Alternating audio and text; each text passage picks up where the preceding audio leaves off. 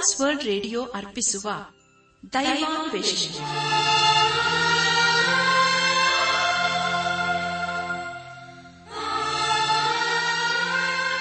ಆತ್ಮೀಯ ಶ್ರೋತೃ ಬಾಂಧವರಿಗೆ ಪ್ರೀತಿಯ ನಮಸ್ಕಾರ. ನಮ್ಮ ದೈವಾನ್ವೇಷಣೆ ಕನ್ನಡ ಕಾರ್ಯಕ್ರಮವನ್ನು ಆಲಿಸಲು ನಿಮ್ಮನ್ನು ತುಂಬಾ ಹೃದಯದಿಂದ ಸ್ವಾಗತಿಸುತ್ತೇವೆ. ದೈವಾನ್ವೇಷಣೆ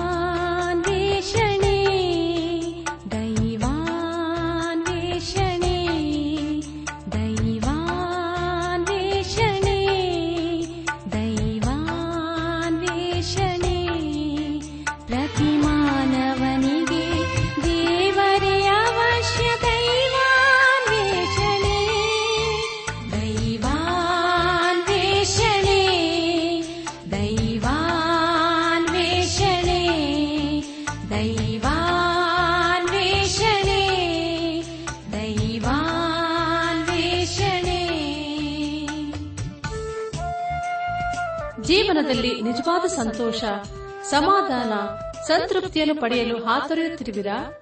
ಹಾಗಾದರೆ ಬನ್ನಿ ಪ್ರಿಯರೇ, ನಿಮಗೆಂದೇ ಪ್ರೀತಿಯಿಂದ ಪ್ರಸಾರ ಮಾಡುವ ದೈವಾನ್ವೇಷಣೆ ಕಾರ್ಯಕ್ರಮವನ್ನು ಆಲಿಸಿರಿ.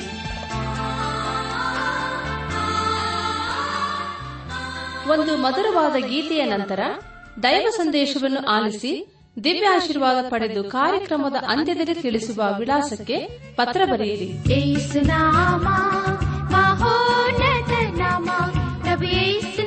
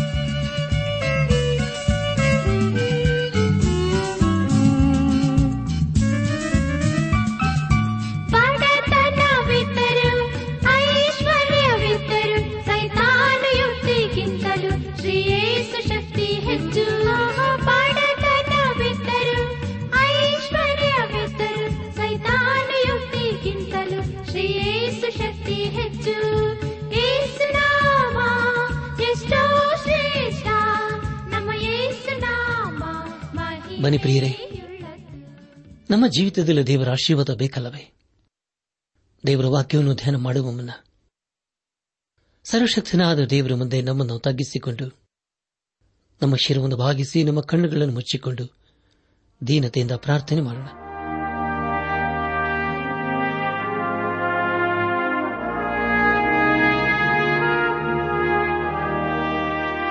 ನಮ್ಮನ್ನು ಬಹಳವಾಗಿ ಪ್ರೀತಿ ಮಾಡಿ ಸಾಕಿ ನಮ್ಮ ರಕ್ಷಕನಲ್ಲಿ ತಂದೆಯಾದ ದೇವರೇ, ನಿನ್ನ ಪರಿಶುದ್ಧವಾದ ನಾವನ್ನು ಕೊಂಡಾಡ್ತೀವಿ. ದೇವ, ನೀನು ನಮ್ಮ ಜೀವಿತದಲ್ಲಿ ಯಾವಾಗಲೂ ನಂಬಿಗಸ್ತನಾಗಿದ್ದುಕೊಂಡು. ಅನುದಿನವೂ ನಮ್ಮ ನಡೆಸ್ತಾ ಬಂದಿರುವುದಕ್ಕಾಗಿ ಸ್ತೋತ್ರಪ್ಪ. ಕರ್ತನೆ ದೇವಾದ ದೇವನೇ, ಈ ದಿನ ವಿಶೇಷವಾಗಿ ಕಷ್ಟದಲ್ಲಿ, ಸಮಸ್ಯೆಗಳಲ್ಲಿ, ಅನಾರೋಗ್ಯದಲ್ಲಿ ಇರುವವರನ್ನು ನಿನ್ನ ಕೃಪೆ ಹಸ್ತಗೊಪ್ಪಿಸಿಕೊಳ್ತವೆ ಅಪಕರ್ತನೆ ಕರ್ತನೆ ನೀನವರಿಗೆ ಬೇಕಾದಂತಹ ಪರಿಹಾರ ಸಹಾಯ ಆರೋಗ್ಯನ ದಯಪಾಲಿಸಪ್ಪ.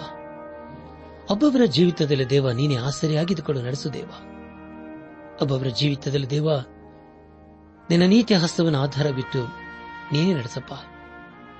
ಕಷ್ಟದಲ್ಲಿ, ಸಮಸ್ಯೆಗಳಲ್ಲಿ ನಾವು ನಿನ್ನನ್ನಾತುಕೊಂಡು ನಿನಗಾಗಿ ಜೀವಿಸುವಾಗಿ ಕೃಪೆ ತೋರಿಸು.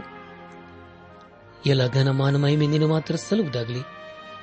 ನಮ್ಮ ಪ್ರಾರ್ಥನೆ ಸ್ತೋತ್ರಗಳನ್ನು ನಮ್ಮ ಒಡೆಯನು, ನಮ್ಮ ರಕ್ಷಕನೂ ಲೋಕ ವಿಮೋಚಕನೂ ಆದ ಯೇಸು ಕ್ರಿಸ್ತನ ದಿವ್ಯ ನಾಮದಲ್ಲಿ ಸಮರ್ಪಿಸಿಕೊಳ್ಳುತ್ತೇವೆ ತಂದೆಯೇ. ಆಮೇನ್. ನನ್ನ ಆತ್ಮಿಕ ಸಹೋದರ ಸಹೋದರಿಯರೇ, ದೇವರ ವಾಕ್ಯವನ್ನು ಧ್ಯಾನ ಮಾಡುವ ಮುನ್ನ ನಿಮ್ಮ ನಿಮ್ಮ ಸತ್ಯವೇದ ಪೆನ್ ಪುಸ್ತಕದೊಂದಿಗೆ ಸಿದ್ದರಾಗಿದ್ದರಲ್ಲವೇ ಹಾಗಾದರೆ ಪ್ರಿಯರು ಬನ್ನಿರಿ, ಈ ದಿವಸದಲ್ಲಿ ದೇವರು ನಮಗೇನು ಬೋಧಿಸುತ್ತಾನೋ ಅದನ್ನು ಆಲಿಸಿ, ಆತನ ವಾಕ್ಯಕ್ಕೆ ನಾವು ವಿಧೇಯರಾಗಿ ಜೀವಿಸೋಣ. ಕಳೆದ ಕಾರ್ಯಕ್ರಮದಲ್ಲಿ ನಾವು ಇಬ್ರಿಯಗೆ ಬರೆದ ಪತ್ರಿಕೆ ಐದನೇ ಅಧ್ಯಾಯ ಆರರಿಂದ ಹದಿನಾಲ್ಕನೇ ವಚನದವರೆಗೂ ಧ್ಯಾನ ಮಾಡಿಕೊಂಡು ಅದರ ಮೂಲಕ ನಮ್ಮ ನಿಜ ಜೀವಿತಕ್ಕೆ ಬೇಕಾದ ಅನೇಕ ಆತ್ಮಿಕ ಪಾಠಗಳನ್ನು ಕಲಿತುಕೊಂಡು ಅನೇಕ ರೀತಿಯಲ್ಲಿ ಆಶೀರ್ವಿಸಲ್ಪಟ್ಟಿದ್ದೇವೆ ಧ್ಯಾನ ಮಾಡಿದಂಥ ವಿಷಯಗಳನ್ನು ಈಗ ನೆನಪು ಮಾಡಿಕೊಂಡು ಮುಂದಿನ ವೇದ ಭಾಗಕ್ಕೆ ಸಾಗೋಣ. ಇಬ್ರಿಯ ಗ್ರಂಥಕರ್ತನು ಆತ್ಮೀಕ ವಿಷಯದಲ್ಲಿ ವೃದ್ಧಿಯಾಗದಿರುವ ವಿಶ್ವಾಸಿಗಳಿಗೆ ಹೀಗೆ ಎಚ್ಚರಿಸುತ್ತಾನೆ. ಈ ವಿಷಯದಲ್ಲಿ ನಾವು ಹೇಳಬೇಕಾದ ಮಾತು ಬಹಳ ಉಂಟು.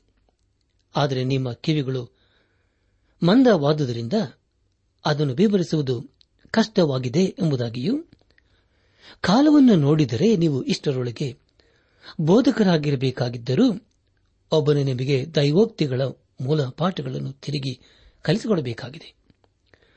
ನೀವು ಹಾಲು ಕುಡಿಯತಕ್ಕವರೇ ಹೊರತು ಗಟ್ಟಿಯಾದ ಆಹಾರವನ್ನು ತಿನ್ನತಕ್ಕವರಲ್ಲ ಎಂಬುದಾಗಿಯೂ, ಹಾಲು ಬೇಕಾದವನು ಕೂಸಿನಂತಿದ್ದು ನೀತಿಯ ವಾಕ್ಯದಲ್ಲಿ ಅನುಭವವಿಲ್ಲದವನಾಗಿದ್ದಾನೆ.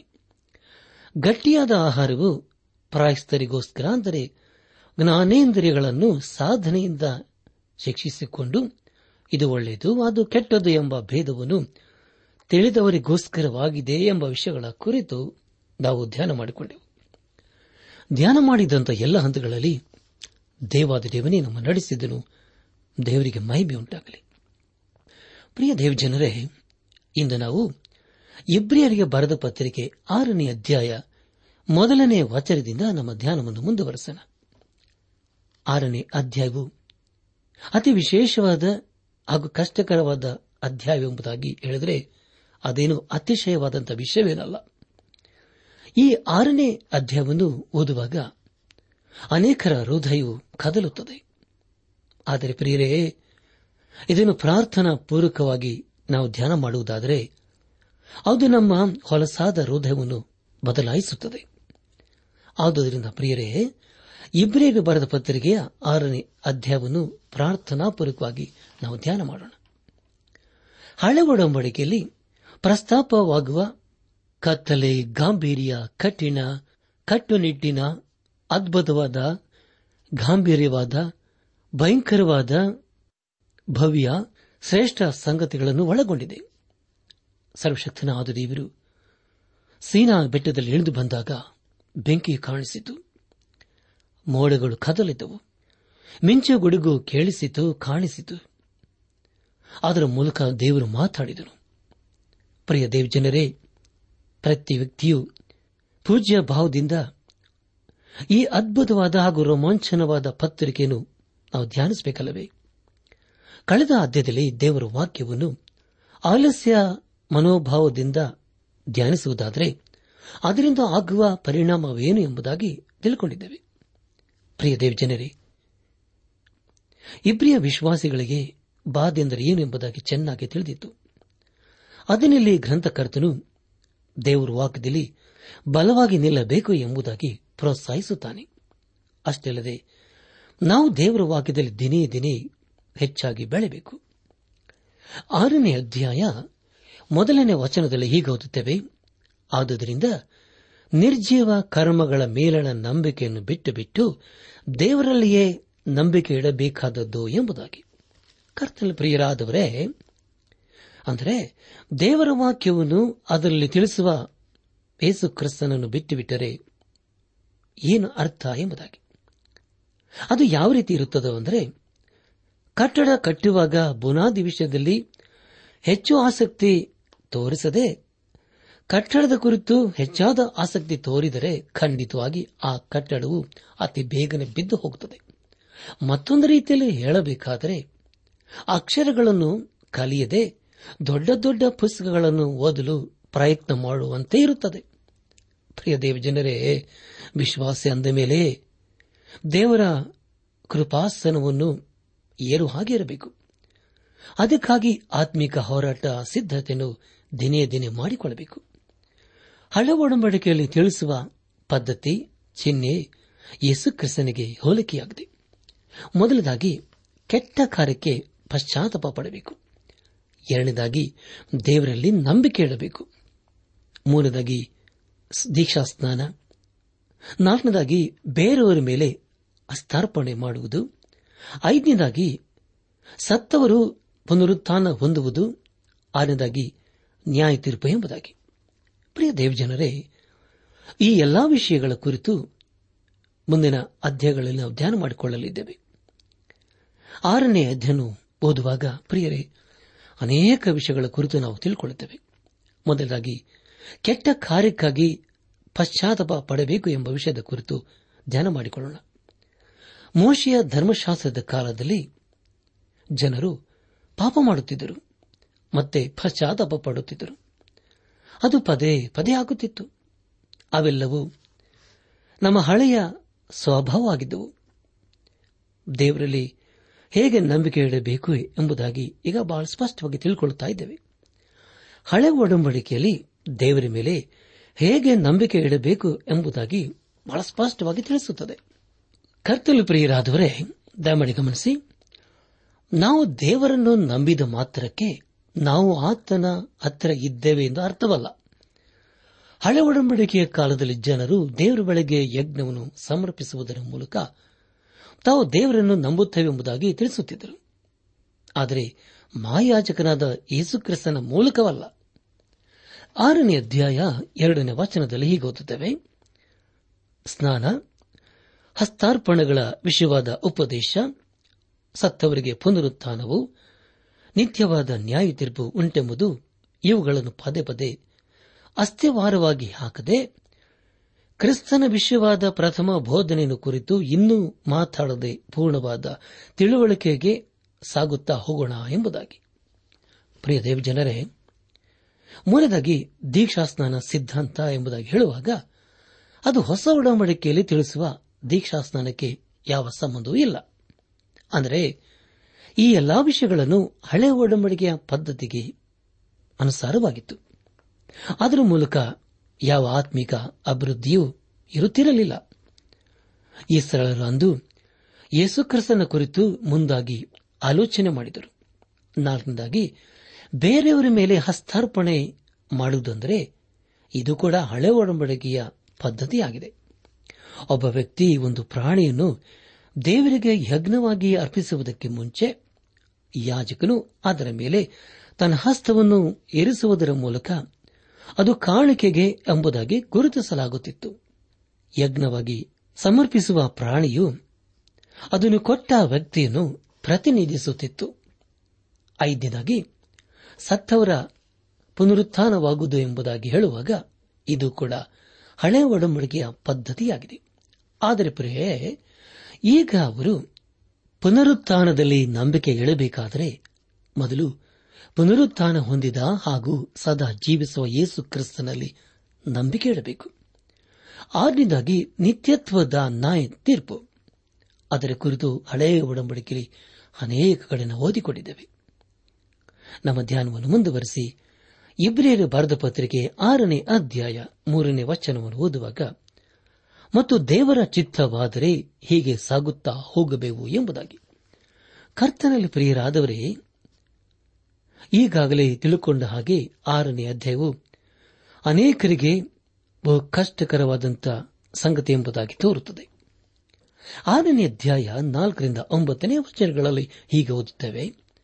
ಒಂದು ಸಾರಿ ಜ್ಞಾನ ಪ್ರಕಾಶದಲ್ಲಿ ಸೇರಿ ಪರಲೋಕದಿಂದಾದ ದಾನದ ಅನುಭವವನ್ನು ಹೊಂದಿ ಪವಿತ್ರಾತ್ಮ ವರದಲ್ಲಿ ಪಾಲುಗಾರರಾಗಿ ದೇವರ ವಾಗ್ಯದ ಶ್ರೇಷ್ಠತೆಯನ್ನು ಮುಂದಣ ಯುಗದ ಮಹತ್ವವನ್ನು ಅನುಭವಿಸಿದವರು ಭ್ರಷ್ಟರಾದರೆ ಅವರಲ್ಲಿ ತಿರುಗಿ ಮಾನಸಾಂತರವನ್ನು ಹುಟ್ಟಿಸುವುದು ಅಸಾಧ್ಯ. ಯಾಕಂದರೆ ಅವರು ತಮ್ಮ ಪಾಲಿಗೆ ದೇವರ ಮಗನನ್ನು ಪುನಃ ಶಿಲೆಬೆಗೆ ಹಾಕುವವರು, ಆತನನ್ನು ಎಲ್ಲರ ಮುಂದೆ ಅವಮಾನ ಪಡಿಸುವರು ಆಗಿದ್ದಾರೆ. ಭೂಮಿಯು ತನ್ನ ಮೇಲೆ ಅನೇಕ ಆವೃತ್ತಿ, ಸುರಿಯುವ ಮಳೆಯನ್ನು ಹೀರಿಕೊಂಡು ಅದು ಯಾರ ನಿಮಿತ್ತವಾಗಿ ವ್ಯವಸಾಯ ಮಾಡಲ್ಪಡುತ್ತದೋ? ಅವರಿಗೆ ಅನುಕೂಲವಾದ ಬೆಳೆಯನ್ನು ಕೊಟ್ಟರೆ ದೇವರ ಆಶೀರ್ವಾದನು ಹೊಂದುತ್ತದೆ. ಆದರೆ ಅದು ಮುಳ್ಳುಗಿಡಗಳನ್ನು, ಕಳೆಗಳನ್ನು ಬೆಳೆಸಿದರೆ ಅಯೋಗ್ಯವೆನಿಸಿಕೊಂಡು ಶಾಪಕ್ಕೆ ಗುರಿಯಾಗುತ್ತದೆ.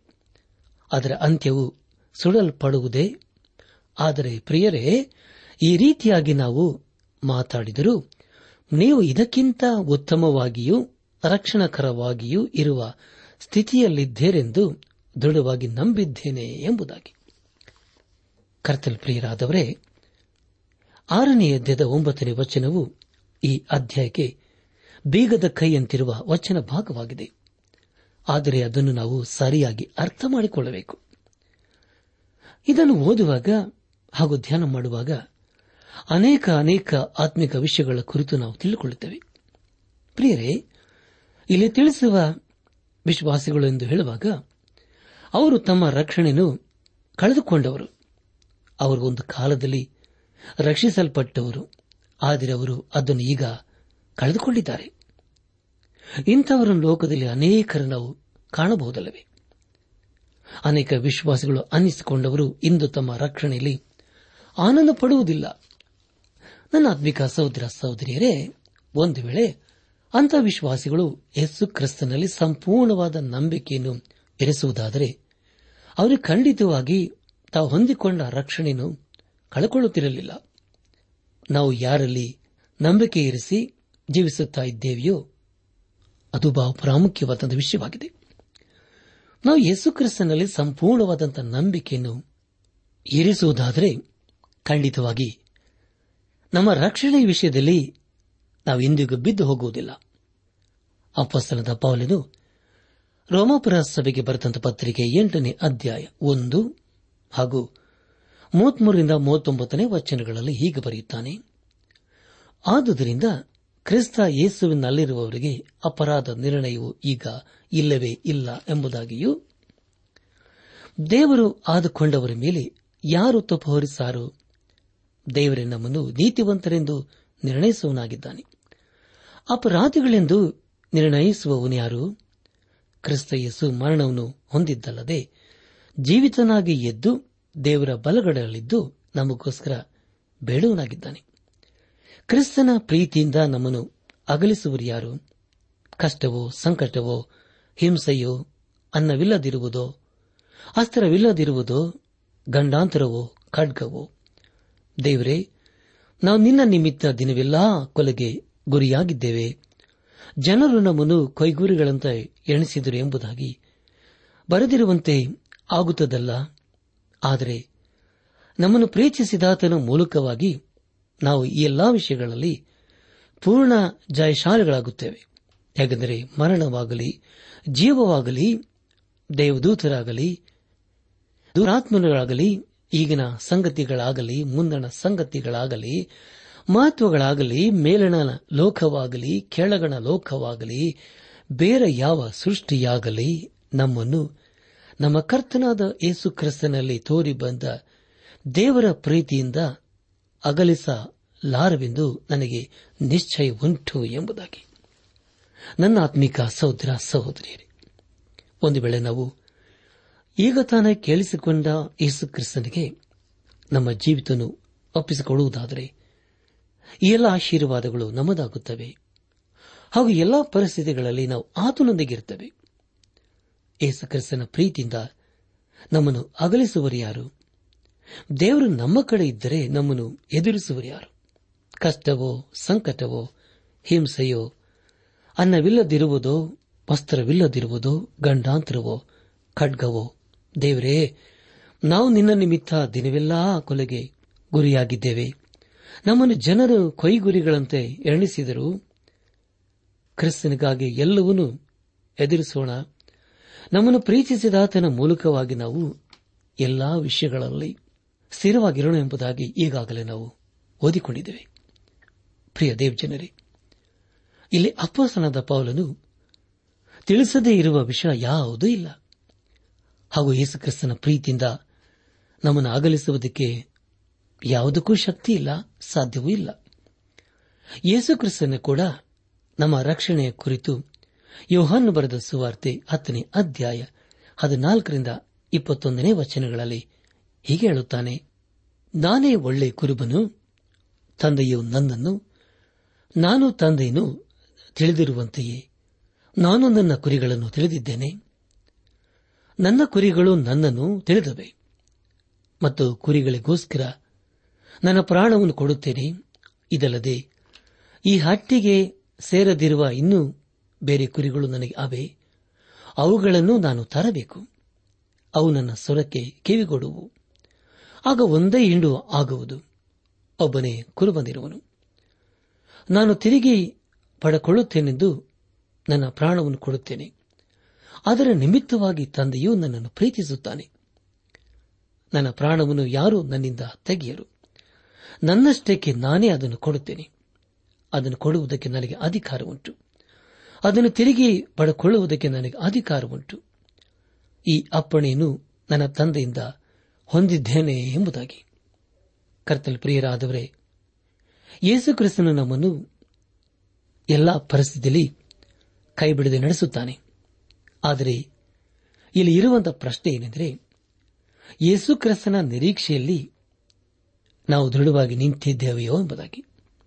ನಾವು ದೇವರಿಗೆ ಸಂಬಂಧಪಟ್ಟವರು. ಹಾಗೂ ಯೇಸು ಕ್ರಿಸ್ತನಲ್ಲಿ ಹೊಸದಾಗಿ ಹುಟ್ಟಿದ ಮೇಲೆ ನಾವೆಂದಿಗೂ ಕಳೆದು ಹೋಗುವುದಿಲ್ಲ.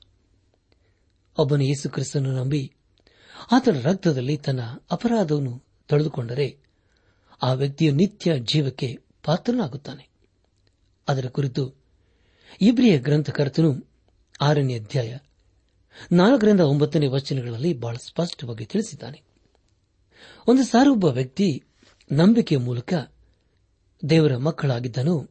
ಆಗ ಆ ವ್ಯಕ್ತಿ ನಿತ್ಯತ್ವಕ್ಕೆ ಪಾತ್ರನಾಗುತ್ತೇನೆಂಬುದಾಗಿ ಈಗಾಗಲೇ ನಾವು ತಿಳ್ಕೊಂಡಿದ್ದೇವೆ. ಆರನೇ ವಚನದಲ್ಲಿ ಭ್ರಷ್ಟರಾದರೆಂಬುದಾಗಿ ಓದಿಕೊಂಡಿದ್ದೇವೆ. ಪ್ರಿಯ ದೇವಜನರೇ, ಅವಿಶ್ವಾಸಿಯು ನಂಬಿಕೆಯಲ್ಲಿ ಭ್ರಷ್ಟರಾಗುವ ಸಾಧ್ಯತೆಗಳು ಉಂಟು. ಮೂರನೇದಾಗಿ ಆರನೇ ವಚನದಲ್ಲಿ ಹೀಗೆ ಓದುತ್ತೇವೆ, ದೇವರ ವಾಕ್ಯದ ಶ್ರೇಷ್ಠತೆಯನ್ನು, ಮುಂದಣ ಯುಗದ ಮಹತ್ವವನ್ನು ಅನುಭವಿಸಿದವರು ಭ್ರಷ್ಟರಾದರೆ ಅವರಲ್ಲಿ ತಿರುಗಿ ಮಾನಸಾಂತರವನ್ನು ಹುಟ್ಟಿಸುವುದು ಅಸಾಧ್ಯ ಎಂಬುದಾಗಿ.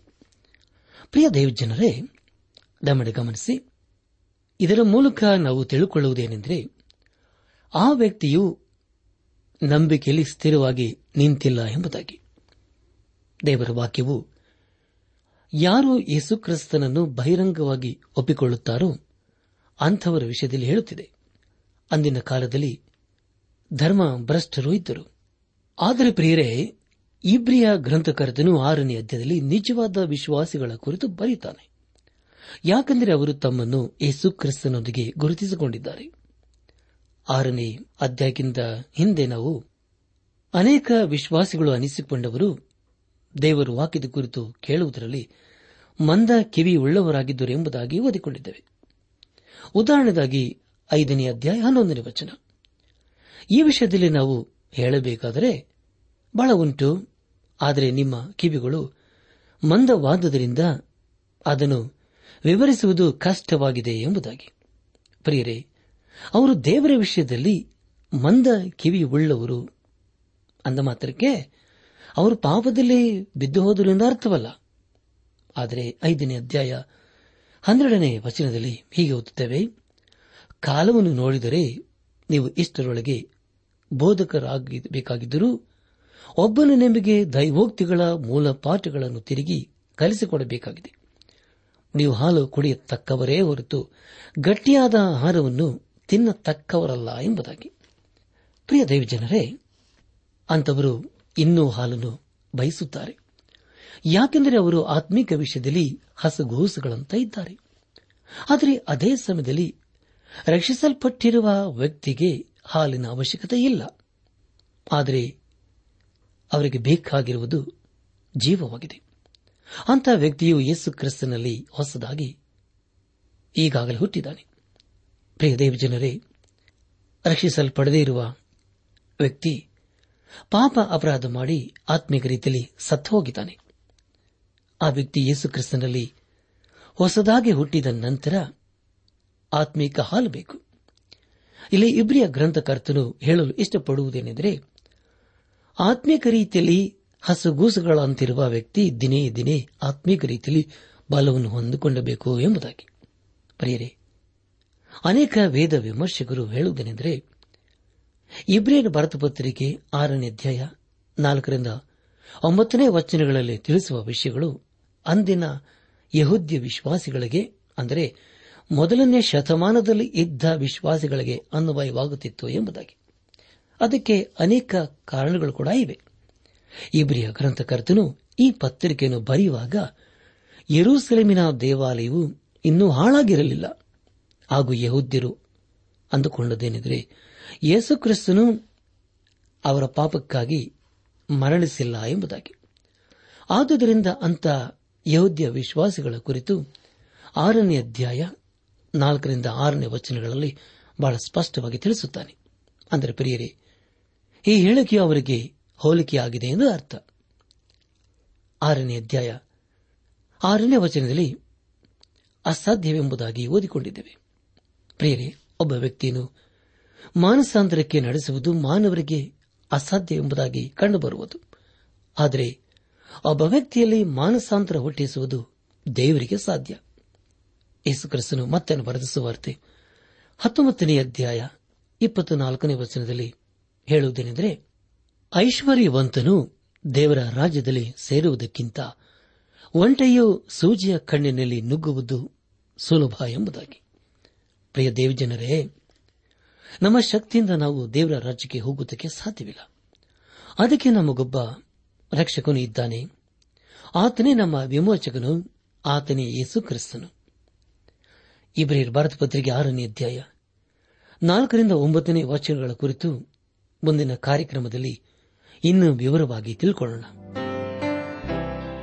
ಈ ಸಂದೇಶವನ್ನು ಆಲಿಸುತ್ತಿರುವ ನನ್ನ ಆತ್ಮಿಕ ಸಹೋದರ ಸಹೋದರಿಯರೇ ಆಲಿಸಿದ ವಾಕ್ಯದ ಬೆಳಕಿನಲ್ಲಿ ನಮ್ಮ ಜೀವಿತವನ್ನು ಪರಿಶೀಲಿಸಿಕೊಂಡು ಹಿಂದೆ ನಮ್ಮ ಜೀವಿತವನ್ನು ಯೇಸು ಕ್ರಿಸ್ತನಿಗೆ ಸಮರ್ಪಿಸಿಕೊಂಡು, ಆತನ ಮಾರ್ಗದಲ್ಲಿ ನಾವು ಜೀವಿಸುತ್ತಾ ಆತನ ಆಶೀರ್ವಾದಕನ ಪಾತ್ರರಾಗೋಣ. ಹಾಗಾಗುವಂತೆ ತಂದೆಯಾದ ದೇವರು? ಯೇಸು ಕ್ರಿಸ್ತನ ಮೂಲಕ ನಮ್ಮೆಲ್ಲರನ್ನು ಆಶೀರ್ವದಿಸಿ ನಡೆಸಲಿ.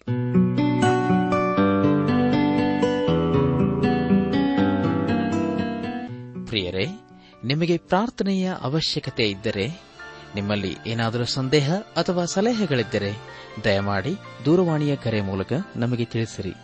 ನಮ್ಮ ಮೊಬೈಲ್ ದೂರವಾಣಿ ಸಂಖ್ಯೆ ಒಂಬತ್ತು ಎಂಟು ನಾಲ್ಕು ಐದು ಆರು ಒಂದು ಆರು ನಾಲ್ಕು ಒಂದು ಎರಡು.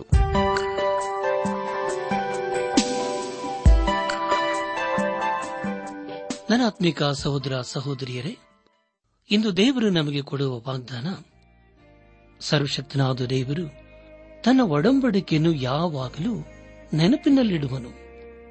ಕೀರ್ತನೆ ನೂರ ಹನ್ನೊಂದು, ಐದು.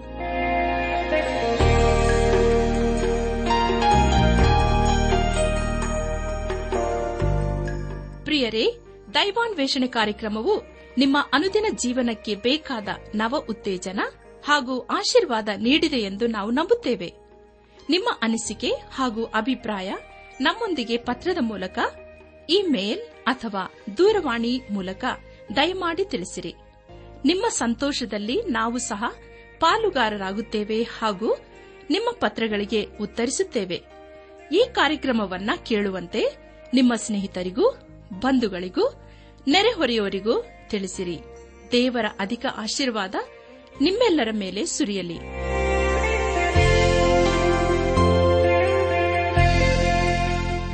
ನಮ್ಮ ವಿಳಾಸ ದೈವಾನ್ ವೇಷಣೆ ಟ್ರಾನ್ಸ್ ವರ್ಲ್ಡ್ ರೇಡಿಯೋ ಇಂಡಿಯಾ, ಟಪಾಲು ಸಂಖ್ಯೆ ನಾಲ್ಕು ಮೂರು ಎರಡು ಸೊನ್ನೆ, ಬೆಂಗಳೂರು ಐದು ಆರು ಸೊನ್ನೆ ಸೊನ್ನೆ ನಾಲ್ಕು ಮೂರು. ನಮ್ಮ ಇಮೇಲ್ ವಿಳಾಸ K A N T T B at radio eight eight two dot com ನಮಸ್ಕಾರ ಪ್ರಿಯರೇ.